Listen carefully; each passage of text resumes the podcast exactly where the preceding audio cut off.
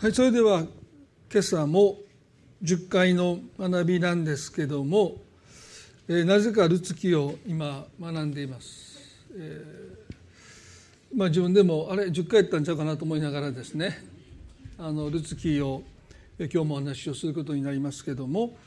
えー、まあこの「あがなう」というこのリデンプションですね、えこの救いの概念を10回を学ぶ中で私たちは深く理解しておくべきだと思いました。それはあの序文でプロローグで神様が私はあなたはエジプトの家から連れ出したあなたの神主であるとおっしゃった。でこの連れ出したという奴隷の力連れ出すということがですねこのあがなうということ。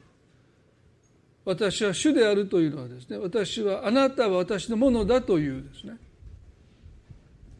それはこのファラオがヘブル人たちを不当に所有したのとは違う意味であなたは私のものだと言ってくださるこの神様の言葉を私たちは理解していきたいですよね。ですから救われるということは神のものとなるということなのでもちろん義とされることもそうだし罪許されることもそうなんだけども究極的には神様が私たちに向かってあなたは私のものだと言ってくださるのが救いですよね。ですからその中に私たちは本当の自由があることもお話をしました。神様が私たちの心で神として崇められるならば私たちはいかなるものにも従属しなくなっていく。んですね、まあ、そういう意味でこの10回を通して私たちが誠の神を礼拝する者に変えられていくということですね。その中でこのルツキを学ぶのはボアズというこの男性がこのルツと結婚します。そのいきさつがこのあがなうということがどういうことなのかということを聖書が私たちに教えている。ですから、まあ、ルツキを少し横道にそれて、まあ、学んだ後10回に戻っていきたいなまあ多分来週で終わりますけれども、えー、先週、えー、私たちはエリメレクとナオミと2人の息子マフロンとキルヨンがユダのベツレヘムを、まあ、捨てるようにして出ていきます。そしてこの東側にあったモアブの地ヨルダン川の向こう岸ですよね。向こう側にあるモアブの地にまあよりによって食料を求めて移住していくという。ですからこのルツキを読むユダヤ人はですねパンの町と家と呼ばれたベツレヘムを捨ててモアブの地にパンを求めていくこの家族のことをかなり否定的に多分見ると思うんですね、まあ、不信仰というか。そしてそのモアブの地で夫のエリメレクは亡くなります。ほら見てみろっていうふうに多分そこで多くの人は感じるかもわかんないですね。そしてその後も続くんですね。この2人の息子でマフロンとキュリオンがですねモアブ人の女性を妻として迎えます、まあ、これもあってはならないこと。そう考えられていた。オルパとルツを妻として迎えるんですけどわずか10年余りでこのマフロンとキュリオンも亡くなってしまう、まあ、聖書は死因については書いていません。でも読む人にとってはね明らかに神の裁きではないかという印象を与えます。でもそうじゃない。モアブ人のルツと出会っていく。ここに神の恵みの豊かさをこの私たちに教えてくれます。夫に先立たれて2人の息子にまでも先立たれたナオミはですねモアブの地にとどまってる意味がないので故郷ユダのベツレヘムに帰る決心をします。そしてモアブ人の2人の嫁であるオルパとルツを伴って旅を始めるんですけど、まあ、何を思ったのか途中でナオミは思いを変えてオルパとルツに別れを告げます。まあ、おそらく先週も言いましたけどオルパとルツに子供がいたならば義理の母の関係をどこかで保てたかもしれない。でもオルパにもルツにも子供ができなかったのであなた方の母と呼ばれるのに私はもうふさわしくない。あなたを私に引き止めることはできない。もし私があなた方の母義理の母で入れるとするならばもう一度私が再婚して子供を宿して子供を出産してその子供たちが大きくなってあなた方の夫になるならばあなた方の主人として当たることができるならばお母さんと呼んでもらってもいいけどももう今の私にはあなた方にねお世話されるあるいは慕ってもらえるお母さんと呼んでもらえる資格は私ないのでどうぞあなた方は自分の実家に戻って新しい夫と出会って結婚してください再婚してくださいまあそう訴えたわけですね。まあオルパは亡きでも口づきを交わして帰ってきます。でも14節ではルツはナオミにすがりついたと書いてますね。でこれが非常に大きな出来事なんですね。でこれは創世記の2章の中で父親を離れ夫は妻と結ばれて一体となるのであると書いてますあの夫と妻が結ばれるというあの言葉をここで聖書は使うんですね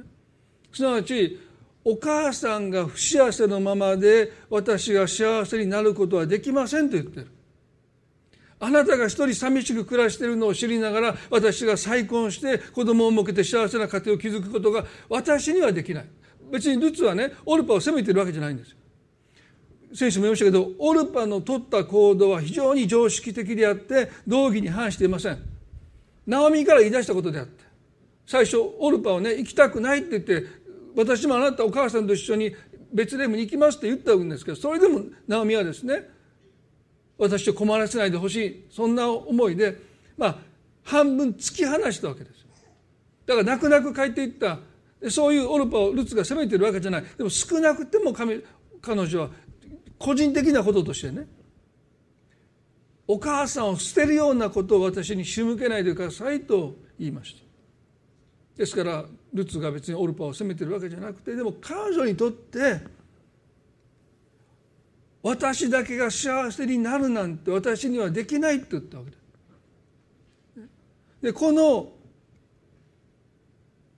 ルツがナオミにすがりついたというこのすがりついていくということがですね旧約聖書の中で神様のご性質を最も表すヘセドという言葉、まあ、日本語にはもうなかなか訳せないんですけど、まあ、従順ないと言ってもいいでしょうね。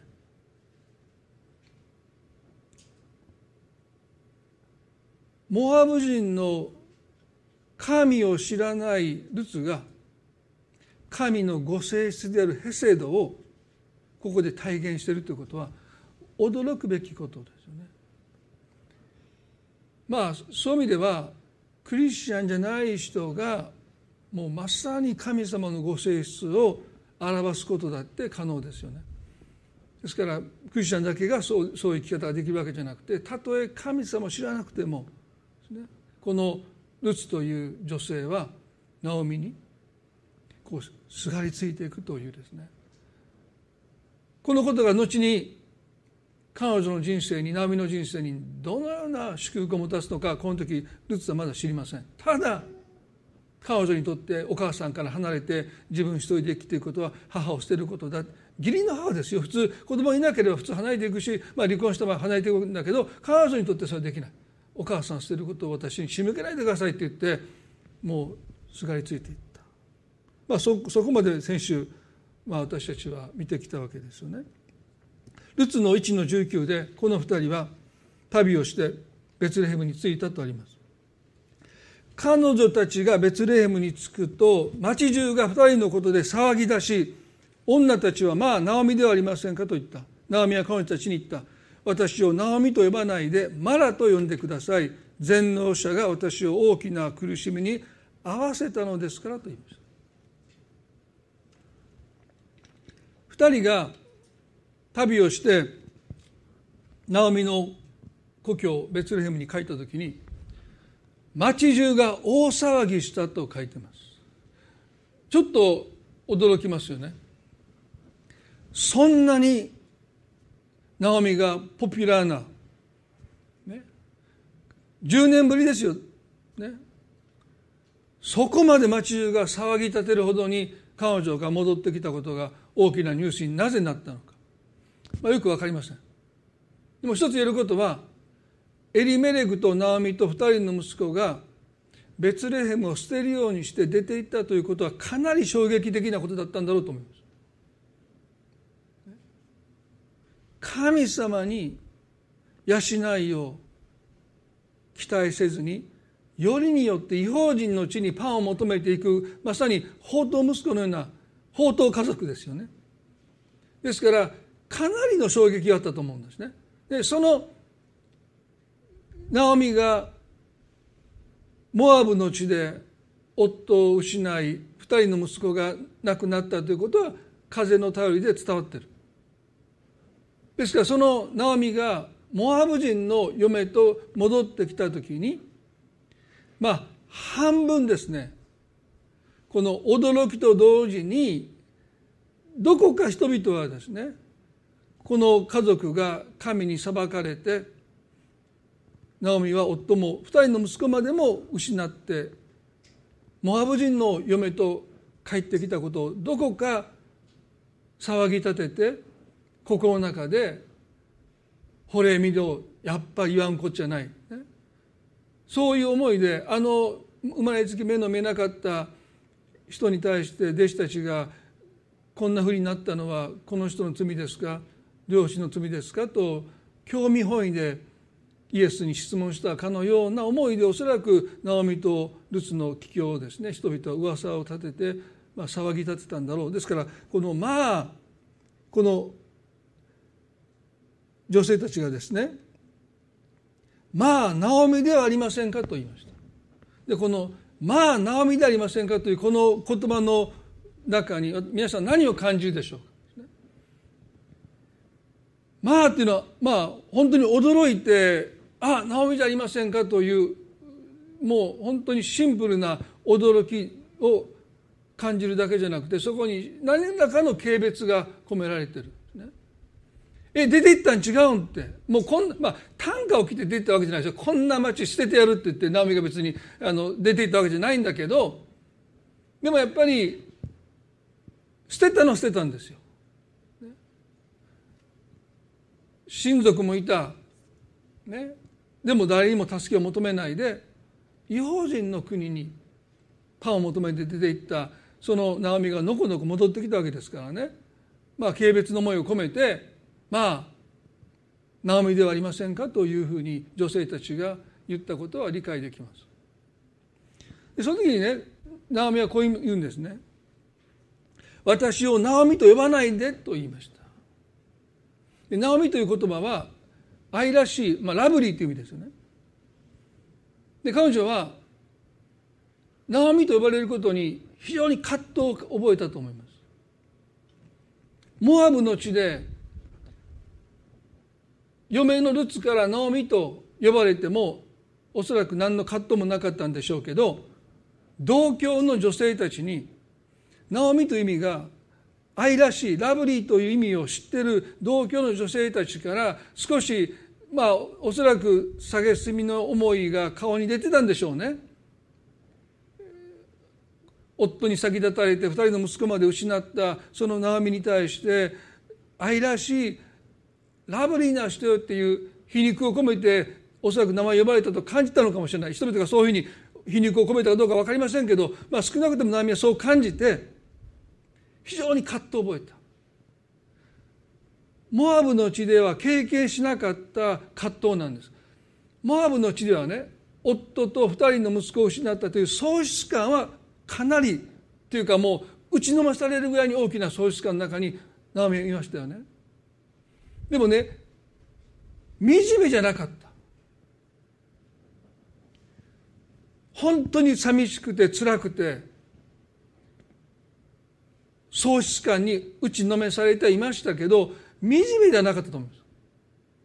でもユダのベツレヘムに帰ってきて同居の女性たちから「ナオミまあナオミでありませんか?」って言われた時に彼女は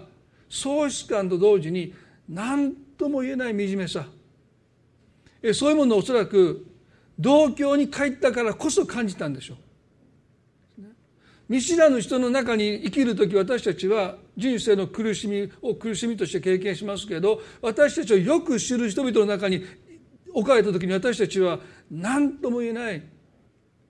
惨めさというものそれは比較するからですよね。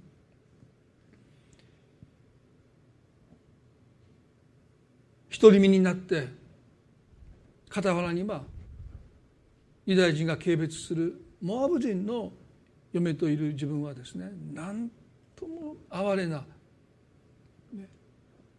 惨めな存在なんだろう。だからもう私のことをナオミと呼ばないでくださいと言います。そしてマラと呼んでください。でこのマラという言葉は、まあ、苦々しいって意味です。彼女の心は神に対する苦々しさで満ちていました。理解できます。10年の間に夫と2人の息子に先立たれるならば誰だって苦々しい思いを神に持ち得ると思いますね。ですから彼女自身が苦々しい思いを持ってしまうことはよくわかる。でも彼女はね私のことをマラと呼んでくださいと言うんです。でこれは単に神様に対して苦々しい思いを持っていること以上のことを彼女はここで求めてる。皆さんね聖書の中で神様が新しい名前を与えてくださるということが新約でも旧約でもありますね。アブラハムにはアブラムにサライにねあなた方はもうアブラムサライと呼んではならない。あなたを大いなる国民の父と母とするのでアブラハムサラと呼びなさいとおっしゃった。ヤコブにもそうですよね。双子で生まれてきて弟であることをずっと負い目を感じて生きてきたこのヤコブに対して神は格闘した後あなたの名はイスラエルとなるっておっしゃった。すなわちヤコブを通して生まれた息子たちがイスラエルの十二部族の族長になっていくわけですよね。ですからあのシモンおっちょこちょいで短期でねもうどう考えても堅固な今ペテロと名がふさわしくないこのシモンにあなたはペテロだとおっしゃったのはね新しい名前を神がくださるということは神様の宮座があなたの人生でこれから私がするしようとすることの象徴として新しい名前が与えられるわけですから名前をいただいた時は信じられないんですよね。あのあのシモンがペトロになっていくなんて弟子たちも信じなかったし彼自身も信じてない。でも新しい名前をいただいてペトロペトロペトロと呼ばれているうちに神の宮座に対する期待と信頼がまあ高まっていくということですね。ナオミの場合逆なんですよ。マナと呼んでください。すなわちもう私は人残りの人生において神様に何も期待しませんって言ったんです。私の人生は苦々しい人生でもう終わりますって言ったんです。だから心の中で神様に対して苦々しい思いを持ってるだけならまずしもですねもう彼女は公言私をマナと呼んでください。もう私は神様の御業を何も期待しません。私はこの苦々しいまま死んできますというに等しいことを公言したということ。ですよっぽど彼女は神様に対して勝ってる。もうあなたから何も私はいただきません。結構です。そう公言したってことですよね。21節でその理由として私は出ていく時は満ち足りていましたが主は私を素手で返されました。どうして私をナオミと呼ぶのですか？主が私を癒しくし全能者が私を辛い目に合わせられたのというのにと言いました。だからもうナオミと呼ばないでくださいこれは神様に対する当てつけです。神様にナオミは言ってるんですね。もう私はあなたから何も受け取りません。もう結構です。まあ前にも皆さん言いましたけど私がねあの9歳の時に父が亡くなって一番下の弟が養子に出た時に、ね、車を追いかけて砂利道を走った後にもう車が遠ざかっていく時に手を見上げてねもう僕は神様あなたを信じないって、まあ、9歳だったんですけど道路に立ち尽くして天を見上げて言ったのを、まあ、皆さんもご存知だと思いますけれどもまあ、私この箇所を見た時に本当にそういう同じ気持ちだなと思いますね。もうまあ、9歳ですからまた人生あるわけですけどでももう私は僕はあなたを信じないって神様に言いました。ナオミもそうですね。マラと呼んでくださいっていうのはもう神様はもう金輪何もしてくださらなくていいですあなたから何ももう私は受け取らないって神様に言い放った瞬間です。それは私は別霊も出ていく時は満ち足りていたのにあなたはすでで私を返しましたって言いました。もちろん食料なんでパンに食べ物にこと書いてましたけども愛する夫がいたし2人の息子がいたので私は幸せでしたって。でも今私は素手で裸で帰ってきました。でこれはねルツに対する侮蔑ですよね。ナオミはルツが一緒にいるのに私は素手で帰ってきたと言いました。すなわち彼女にとってルツの存在はなきに等しいんです。ナオミの問題はこうですよね。夫そして2人の息子に先立たれて本当に大きな喪失を経験します。故郷にぽっかり大きな穴が開いてしまった。そしてモアブ人の嫁だけが残ります。ルツが残ったんだけど彼女の心に開いた大きな穴をこのルツをルツが埋めることはできないんですよ。ルツがどれほど神様の恵みであったとしても神様の恵みっていうものは私たちが人生で失ったものを埋め合わせするのが恵みじゃないんですね。ルツがどれほど素晴らしい女性だったとしてもやっぱりエリメレクはエリメレクなんですよ。夫は不完全で足らないところがあったとしてもその人を失った喪失はその人が戻ってこない限りあの二人の息子も立派な息子だかどうか分かりません。でも彼らも彼らが帰ってこない限りその喪失は埋まらないんですよね。だから神様がルツを備えてくださったところでナオミが言うのも理解できます。私は素手で帰ってきましたってのはそうなんです。彼女の心に大きく開いた穴はルツキという名前がつくようなこんな素晴らしい女性が自分の嫁として一緒に帰ってきてくれたところで埋まらないんですすなわち神様の恵みっていうのは私たちが人生で失ったものを埋め合わせするのが神様の恵みじゃなくて私たちの人生を新しくしていくのが神様の恵みなんですね。ですからナオミにとってはルツとの新しい人生を歩むということが神様がナオミに与えようとしている恵みなんです。ですから私たちは、人生で失ったもの。それを神様が別のものを持って埋め合わせをしてくださることを期待してもそれは埋まっていかない。やっぱり喪失感は失ったものでしか埋め合わすことができないので永遠の命という復活の希望の中に私たちはそれを預けておいてね。新しい人生を神様が私たちに与えてくださる。そのために神様は恵みを備えてくださるんだ。だからナーミにとってルツは新しい人生の入り口だったんですね。でもこの時ルツはまだ心に大きく開いた大きなアナ喪失感がもう何をもってしても埋め合わすことができないという絶望の中にいました。だから神様もうあなたからもう何もいらないっていうのはそういうことなんです。何をもってしてもあなたがたとえね申し訳なさそうに何かを私にくださったところでもう結構です。あなたは私から夫を奪い二人の息子を奪ったんだからもうそれで私はもう何もあなたから受け取らないって言ってたあのナオミを神様はどのように変えていかれるのか。ですね。このあと22節でこうしてナオミは帰ってきた。モアブの野から戻った嫁モアブの女ルツと一緒であった。ベツレヘムに着いたのは大麦の借り入れの借り入れが始まった頃であったとあります。このイスラエルの歴では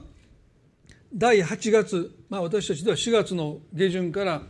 5月の上旬が大麦の収穫なんですね、まあ、約2週間。でこの時期にナオミとルツがベツレヘムに戻ってきた、まあ、計画してなのか神の摂理なのか、まあ、私たちはやがて確信しますけども、まあ、少なくともナオミは深く考えずにですね。ただもう生きていくためだけに戻ってきた。もう人生に何も期待をしていない。でもこの大麦の収穫の時期に戻ってきたということはまさに神の摂理ですよね。この収穫する畑でルツはボアズと出会うんですか。ら2章に行きますとさてナオミには夫エリメレクの一族に属する一人の有力な親戚がいた。その人の名はボアズであった。2章に入りますといきなり聖書はボアズを登場させますね。そして夫エリメレクの一族に属する一人の有力な親戚がいたとありますけどこの有力というのはね裕福だったという意味です。まあ、政治的に力があったというわけじゃなくて裕福な人。でこの親戚という言葉はまあ言語ではですね遠い存在です。でそんなにこう身近な人ではなかったようですね。まあ親戚の中にはいるんだけども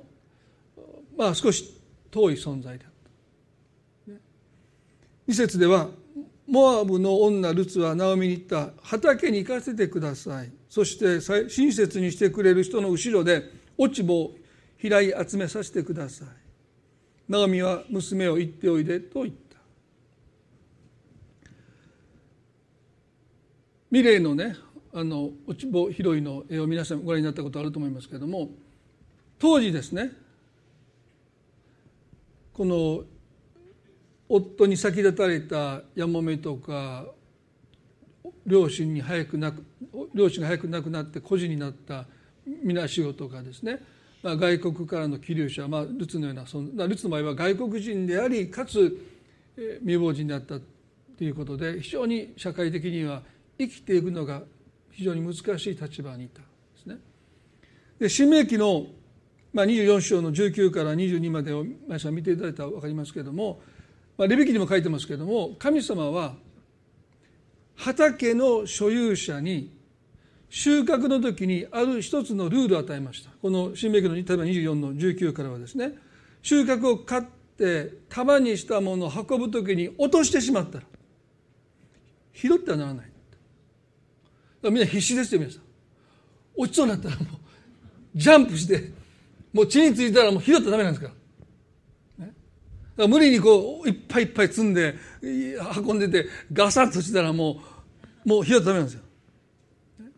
でオリーブの木もこうやってこうゆすってね木を実を落としていく時に一度こうバーってゆすってもうまあずっといいですよ。ややってももう手が疲れてきてああもうあかんって言って一回離したもう2回目やったらダメなんですよ。ね、で3つ目はね収穫をばきれいにやるんだけどよく見るとまだ収穫しきれてなくて残ってるものがあってももう一回収穫しちゃダメなんですだから落ち穂拾いの人たちは収穫を刈る人たちの後ろに行列ができるんです。で1回しか2往復できないですから同じところ。だからもう隅々までせこい人をやろうとするんだけどまあねやっぱ残りは残ったのはもうその後ろにいる要は職に職を持っていない畑を持っていない貧しい人たちが自由に収穫できる。で神様ねもしそれをあなた方が自分の畑だと言って荷台から落ちたものを積み直したらそれは窃盗なんです。もう一回2回目ゆすってオリーブの実を落としたらそれも窃盗なんです。盗んではならない。え自分の畑ですよ。でもダメなんです。それはやもめのものだしみなしごものだし外国人のものなんだって神様はっきりとおっしゃったんですねすごいルールですよ自分の畑なのにそして後ろにそういう人たちが連なっているわけですよね。新明記の24の22にこう書いてます。なぜ神様がそんなことを命じたかというとあなたは自分がエジプトの地で奴隷であったことを覚えていなければならない。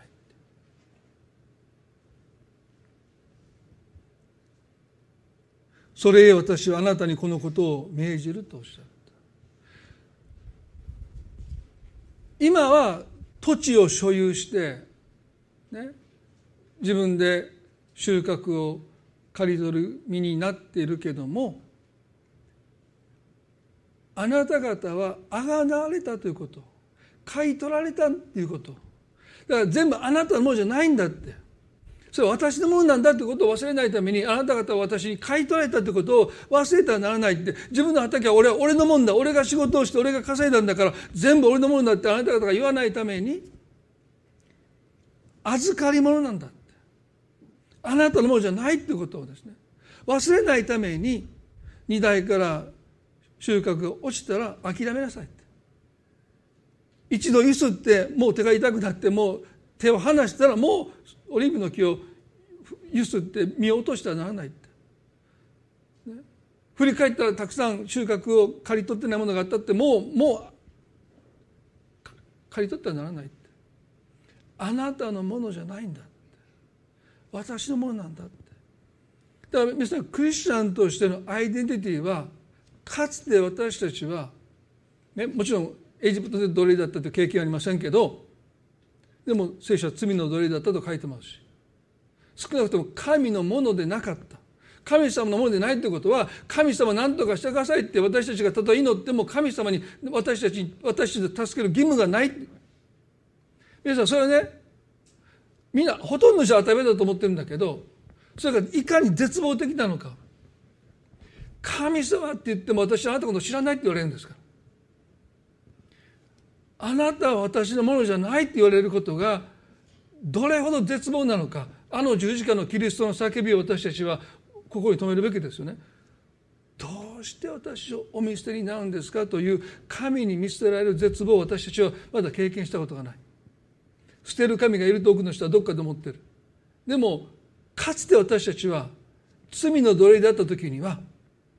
神様助けてくださいって言っても神には私たちを助ける義務がなかった。私はあなたを知らないって言われる。そこからあなたが救われて私に買い取られてあなたは私のものだと神様が言ってくださるこの救いに預かっていることをあなたが忘れないためにかつてあなたは私のものじゃなかったという絶望の中にいたことを決して忘れてはならないんだということをですね神様は繰り返し繰り返し私たちはすぐに忘れます。だから収穫の旅ごとに彼らはそのことを繰り返し思い起こさせられたんですよね。ここで皆さんね。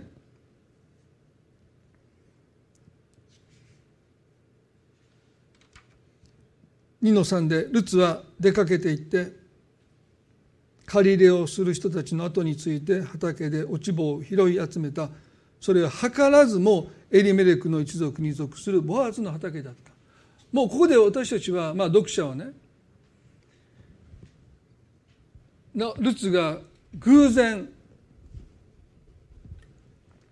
ボアズの畑で落ち葉を拾うことになるとは考えられないですね。ナオミにこう言いました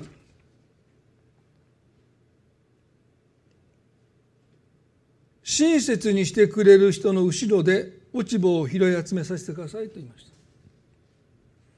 ということはルツはしてたんですね。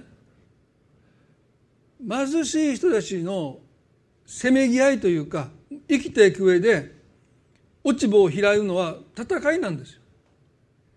そしてそこには明らかに一つの力関係が存在しているモアブ人の嫁ルツはおそらく最低の立場ですよ。だからいじめられるしね虐げられるし向こう行けって言われるしかなりの大変な社会だったと思いますよ。皆さんにも、まあ、言いましたけどグアテマラに私があの大学院のねその研修で行った時にこのグアテマラにはその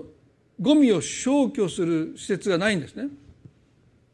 だから全部生ゴミがあるもう広大な土地にもう町中から集められてくるわけでしょ？でも皆さん前に見ましたけど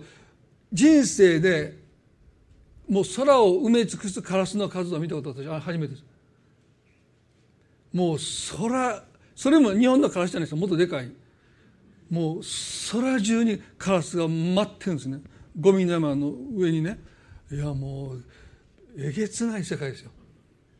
そしてガイドの人が説明してくれるんですけどこの中にも縦社会で、ね、トラックが入ってきたら一番強い人がそのトラックを持って押さえてるんです。これ俺のトラック俺のゴミだって。でゴミを捨てた時にその人たちが最初にゴミを漁るわけでしょ。でその次の人が漁って最後は小さな子供たちが群がってゴミを漁ってました、ですから勝手にその他の人のゴミを漁ってしまうともうもう集団で暴行されて多分殺されるだろう。でゴミと一緒に捨てられるもう警察も入ってこない場所ですからね。ですからもうそのあのゴミの山の中に人々が力関係で支配関係で強いものが支配しているという縮図というかですねそういうものを見た時にまあショックを受けましたけどまさにそういう世界がここにもあったわけです。生きるか死ぬかですからね。ですからよそ者が要はモアブ人がやってきて自分たちが集めてるところに入ってきて収穫を取ることに対してまあよっぽど優しい人じゃないとルツを歓迎してくれない。おそらくあっち行けあっちの畑こっち来んなって多分ここに至るまでにそういう経験をしたのか最初に行った場所がそういう場所だったかどうかは聖書は何も書いてません、まあ、私個人的にはですねおそらく何箇所か行こうとしたけど虐げられて来るなって言われてそしてようやくたどり着いたのがここだったんじゃないかなと私は個人的には思うんです。時に神様は消去法でね断られて断られて断られて断られてやってきたところが一番いい場所だったって。このボアズというやがてルツが結婚するこの男性の畑にここだって言ってきたというよりはここしかなかったんじゃないかなと私は個人的には思うんですけどそれはよくまああの聖書皆さんもどういうふうに読んでくださるかあれですけどそうじゃないかなと個人的には思ってますね。そして次こうやって書いてます。4節ではちょうどその時ボアズがベツレヘムからやってきて狩る人たちに言った主があなた方と共におられますように彼らは主があなたを祝福されますようにと答えたボアズは狩る人たちの世話をしている若い者に言ったあのあれは誰の娘か狩る人たちの世話をしている者若い者は答えた。あれはナオミと一緒にモアブの野から戻ってきたモアブの娘です。彼女は狩る人たちの後について多分の東の束のところで落ち葉を拾い集めさせてくださいと言いました。ここに来て朝から今までほとんど家で休みもせずずっと立ち働いていますと言います。ちょうどその時という言葉がですねもうこれが偶然でない神様の御業の中で起こっていることだと私たちは理解できます。すれ違ってたら出会いもなかったかもしれない。ちょうど収穫の様子を見に来たボアズは見知らぬ若い女性に目が留まりますね。そして若い者にあ誰の娘だと言いますとナオミと一緒にモアブの地から戻ってきたモアブの娘ですと答えた。8節で坊主はずつ言いました。娘さんよく聞きなさい。他の畑に落ち葉を拾いに行ってはいけません。ここから移ってもいけません。私のところの若い女たちのそばを離れずここにいなさいと言いました。でこのことは何を意味するかというとここでね他の畑に行ったらあかんってなんでそんなこと勝手に坊主が言い始めるのか。ここから移ってもいけません私のところの若い女たちのそばを離れずにここにいなさいと言いました。でこの「離れずに」という言葉が実はルツがナオミにすがりついたと同じ言葉を聖書は使うんです。すなわちルツがナオミにすがみすがりついたのはこの人についていけば食いっぷちにはぶれることがあぶれることがないって言ってね打算的な思いですがりついたわけではないでしょ。ナオミも夫エリメレクに先立たれて故郷を捨てて出てきた女性ですからね。だからルツにはメリットがないんですよ。何のメリットもない、まあ、言い過ぎたらナオミに天国で怒られますけどあんたは私のこと何のメリットもないってそそこまで言い過ぎやって、まあ、言われますけどまあ何のメリットもない。でしょ？まあ私はそう思いますよ。あのルツの立場だったら。ね？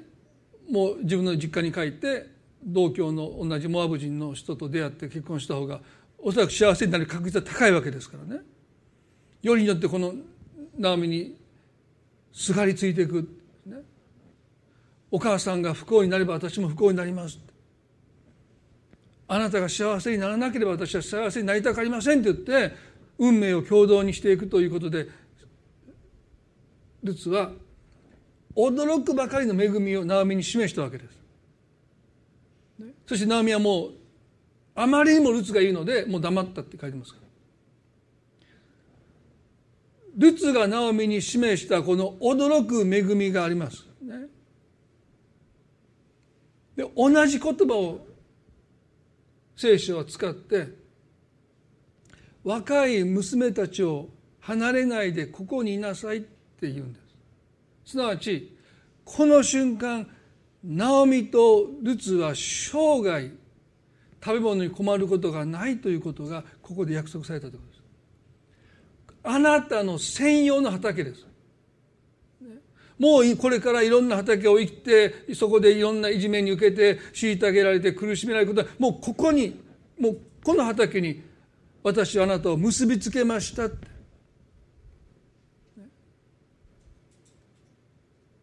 死ぬまでこの畑であなたは収穫を落ち葉を拾ってもいいですということ。をボアズはここで約束する。んです驚くべきことですよ。それだけじゃない。9節で刈り取ってる畑を見つけたら彼女たちの後についてきなさい。ですから一つの畑じゃなくてたくさんの畑を持ってた。だからこの女性たちが次の場所で刈り取っていたらもうそこに行って私は若い者たちにあなたの邪魔をしてはならないと命じておきましたって書いてます。でこれはあるヘブル語の専門家が言うと邪魔をするとはねある意味で性的なハラスメント。若い女性たちがこの古代社会において仕事をしている時にまあ男性たちがまあからかったり性的な一つのそういう表現を使ってまあハラスメント性的なハラスメントを与えるってことがもう常でした。特に外国人の女性ですから、まあ、そういうことにさらされることが普通にあった。でもボアズは若い者たちに絶対にそんなことするなって。あの他の人にしてもいいって意味じゃないんですよ。でもあのルツだけにはねもうちゃんとしたことで喋れって。もうハラスメント絶対しちゃダメだと命じておきましただから安心して畑に来なさい。でこれももう古代社会においてはねまあいわゆる女性が物の扱われてた社会ですからもうそういうハラスメントを絶対あなたはここで経験しない。私はそれを命じたって坊主が言いました。そしてもし喉が渇いたら水がめのところに行き若い者たちが汲んだ水を飲みなさいって。普通ね自分の飲み水は自分で汲まないといけないのにましてやそこで働いてる人たちでもないそのおこぼれに預かっているような人たちがそこで働いてる人たちが自分たちに汲んだ水をあなたは行って勝手に飲んでもいいって言うんですからね。もうものすごい待遇なわけですよ。だからナオミはねルツはこういうんです。7節で。あごめんなさい。10節で彼女は顔を伏せ地面にひれ伏して彼に言った。どうして私に親切にし気遣ってくださるのですか？私はよそ者ですのに。ルツはね今日初めて会った。そしてまだボアズという人が義理のお父さんエリメレクの遠い親戚にあたることも知らないんだけどなんでこんなふうによくしてくださるの？まあだからもしかしたら裏がなんかね私のこと好きじゃないかって。まあそれは実は思ってないと思いますけどまあどっかで思ったかもない。こんなよくしてくださるはずがないって。だからどうして私に親切にし気遣ってくださるのですか？私はよそ者ですのにって。ルツという人はね謙虚な人ですよね。彼女が言った言葉そっくりそのままが彼女に返ってくるんですよ。どうしてあなたは私の親戚のエリメレクの妻ナオミにあんなにも優しくしてくれるんですかってボアズはルツに尋ねるんです。この後ね11節でボアズは答えた。あなたの夫が亡くなってからあなたが周到にしたことそれに自分の父母や生まれ故郷を離れてこれまで知らなかった民のところに来たことについて私は詳しく話を聞いてます。あなたがあなたの夫にしたことあなたの義理の母にしたことを私は詳しく聞いてますなんであんなに優しくしてくれたんですかってボーズの方がルツに聞きたいぐらいなんですよ。あなたはユダヤ人でないのになんでナオミに「あなたの神は私の神です」って言って長年親しんだ神を捨ててまでナオミのお世話をしようってなんでそこまで優しくしてくれるんですかとボアズの方が驚いてる。そしてそのことを彼はよく聞いてたと書いてますね。すなわち神様は私たちが他者に対して神様だったらこうされるだろうということを完璧にはできないけどでも神様だったらこうされるだろうということを私たちが持てる力で持てる範囲の中でしたことを神様は驚きを持って心に留めていてくださいってこと。ですオルパのしたことが常識なんですよ。でもルツのしたことをルツはそんなに大したことをしたこととは思ってないんです。それが彼女の素晴らしいところですね。だから自分が同じことをしてもらった時に当惑するんですよ。自分が大層なことしてると思ったら当たり前に自分もしてもらったためだと思うかもわからない。でもねどうして私に優しくし気遣ってくださるんですか？私はよそ者なのにって驚いてるこの彼女はおそらく自分がルツにナオミにしたことを彼女自身はそんなに大きなことをしたこととは思ってない。当たり前のことを普通にしたと思ってる。でもそうじゃない。ボアズはモアブ人のルツがナオミにしてくれたことを深く感動しながらいつかこの人に会うことがあったならばこの感謝の気持ちをうつに返したいと思ってた。その日がここに訪れたわけ。だから考えられない。恵みをうつにボアズは語ります。この2章の8節から10節でごめんなさい11節から13ですね。ルツがナオミにした優しさに対してヘセドという言葉は使ってないんです。でも3章の11節でもう一度ボアズはルツがナオミにしてくれたことを優しくしてくれたことをヘセドという言葉を使って語ります。ですから当然ここでボアズの中には神様の恵みの豊かさを表すヘセドというですねそこまでしなくてもいいことを自ら進んでしてくださるこの恵み優しさということをここでも暗に語っている。そしてどうか神がそのことに報いてくださるようにって。どうか神様があなたに報いてくださるようにって語ります。皆さんねナオミはこの時畑にも行かないで。まだ拗ねてる。もう私は神様から何も受け取らない。マラと呼んでくださいって言ってもう私の人生は苦々しく終わりますって言い切って家にこもってる。でも神様はナオミがどんなに悪態をつこうがですね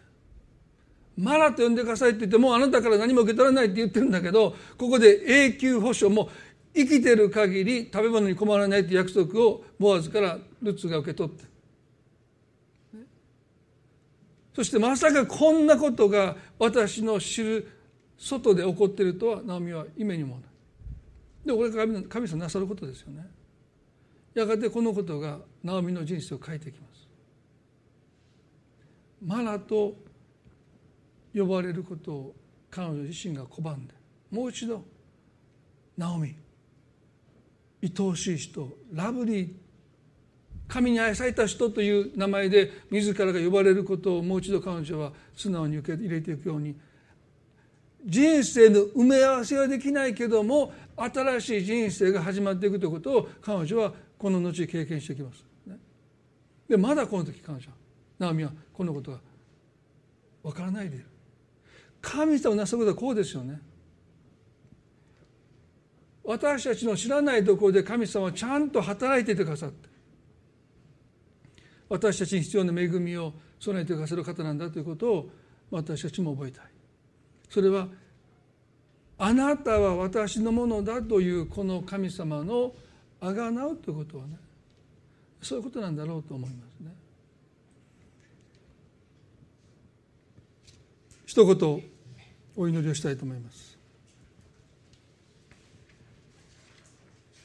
どうぞ目を閉じていただいて。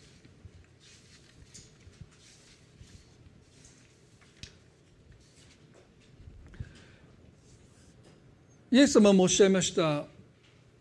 あなたは私にコップ一杯の水をくれたと言いました。その人は言うんですね。私はいつあなたにコップ一杯の水を差し上げたでしょうか。この小さきものにしてくれたことは私にしてくれたことなんだとイエスは答えます。ルツにとって当たり前のことをしたに過ぎない。でも神様はそのことを生涯忘れない。何度ルツ記の中で繰り返されてそのことが持ち上がってくるか。あなたがあなたの夫にしてくれたことナオミにしてくれたことボアズは何度も何度も持ち出してルツに干渉しやがてルツを妻として迎えていく。神様は私たちが当たり前だと思ってしたことを当たり前だと受け止めないで。私に代わっていや私にしてくれたことだといつも心に留めていてくださって。あなたがその人にしたことと同じことを私もあなたにしてしたいと願って私たちに報いてくださる神様なんだということをですねそしてそれは時に私たちを驚かせます。どうしてこんなもののために？でもそれはあなたがしたことを神様が忘れないでいてくださる。まさに神が恵みに富んだお方だ受けるのにふさわしくない人に一方的に与えてくださる恵み。その恵みをもって神様私たちの人生を導いてくださることをもう一度覚えたいですか？ら私たちは何があってもマラと呼んでくださいと言うべきでない。人生の埋め合わせはできないかもわからないけども。いつだって神は新しく人生をしてくださるお方です。そのための恵みは十分にあるんだと語ってくださることを今朝覚えたいと思いますね。一言祈ります。主よ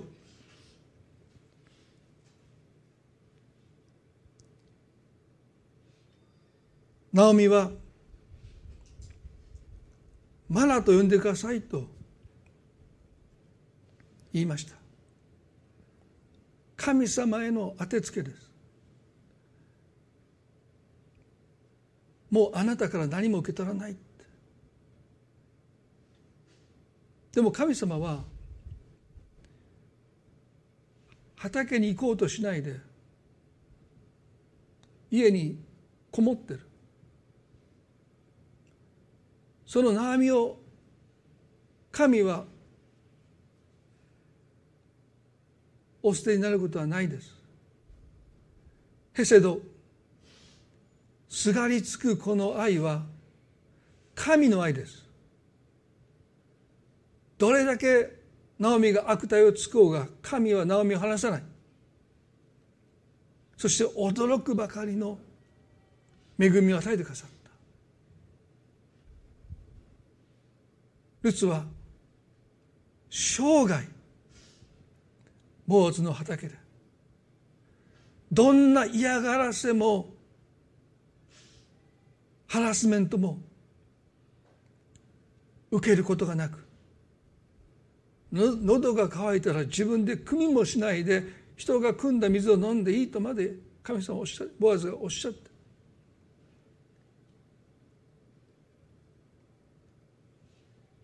あなたの恵みにナオミが目が開かれてきます。神様私たちはこの人生で多くのものを失ったかもしれない。そしてもう喪失は埋めることができないことを知っています。でもあなたはルツという恵みを私たち一人一人にも与えてくださってる。神様が私たちを決して見捨てず諦めず投げ出したわけじゃない。いやすがりついてくださってる。そして驚くべきばかりの恵みを持って私たちを祝福しようとしてくださってる。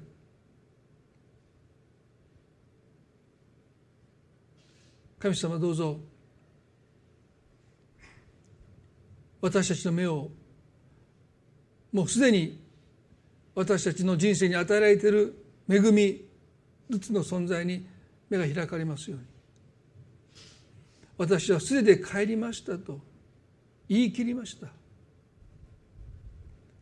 今私たちは同じ心境かもしれない。私に何が残されているというのですかとそう言われるかもしれない。主どうぞ私たちの目を開いてください。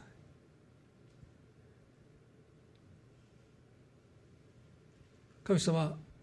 この礼拝の中であなたが一人一人に語っていてくださることを信じます。この一週間の波の中においてもあなたが多くの気づきを与えてくださり私たちの目を開いてくださるように新しい人生とあなたが私たちを招いていてくださることにどうか私たちの目が開かれますように。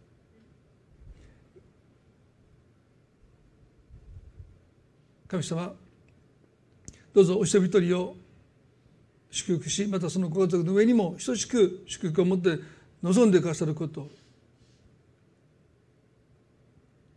この礼拝を感謝し愛する私たちの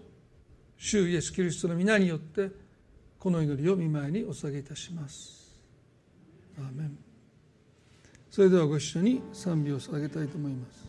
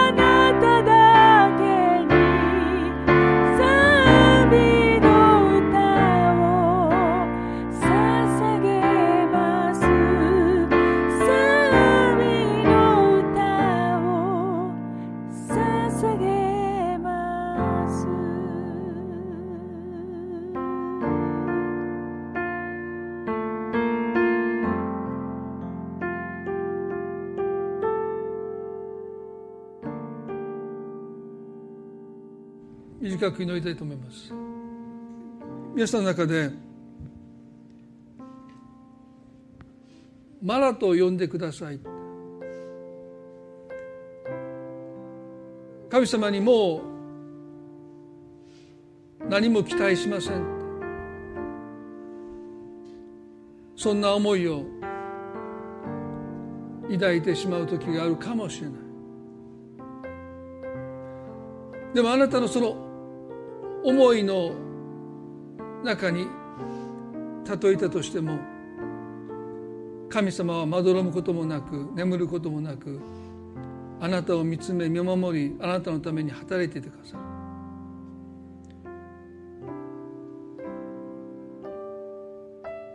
マラと読んでくださいというこの訴えを私たちは撤回すべきですね。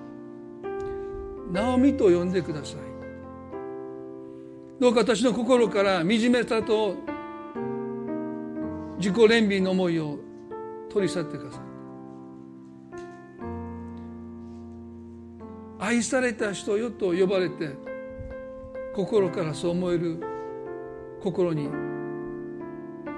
変えてください。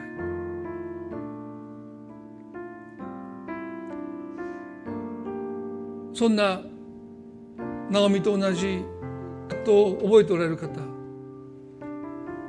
短く祈りたいと思います。神様マナと呼んでくださいというこの訴えを撤回したいと思います。まだ心には失望がありあなたへのつまずきがあるかもしれません。でも神様はそんなことよくご存知です。そして私たちがどんな態度を取ろうと神の心はくじかれることなく恵みを持って憐れみを持って慈しみを持って私たちにすがりついてくださいます。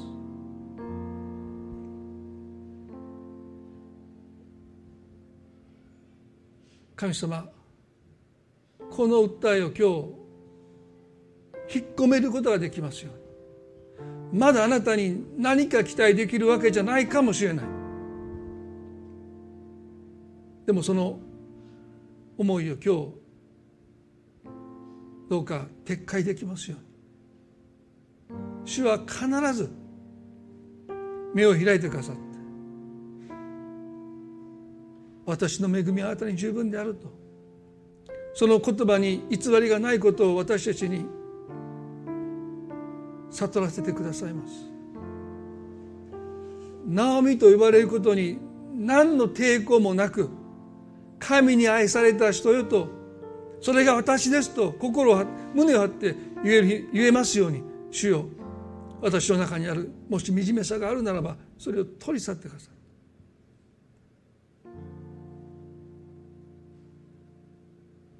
そう心をあなたが癒してくださること。今祈ります。愛する私たちの主イエスキリストの皆によってこの祈りを見舞いにお捧げいたします。アーメン。